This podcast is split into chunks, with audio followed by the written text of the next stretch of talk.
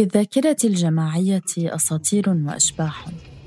البعض منها مألوف أو متخيل وآخر يدفع إلى الشك بقائلها.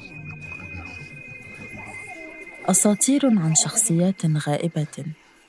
أساطير عن أماكن ما زال البعض يبحث عنها. نبحث عنها في روايات وأغاني وأفلام. نبحث عنها في دور العرض والمطابع. نبحث عنها في منازل المقيمين في مدن صارت أطلالا في مخيلة قاطنيها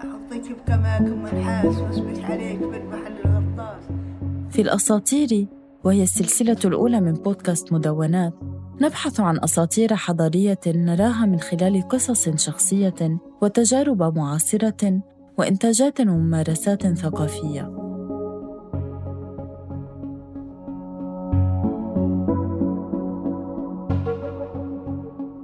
بودكاست مدونات هو أرشيف حي يجمع بمساهماته توثيقا للفضاء الثقافي المعاصر في المنطقة العربية.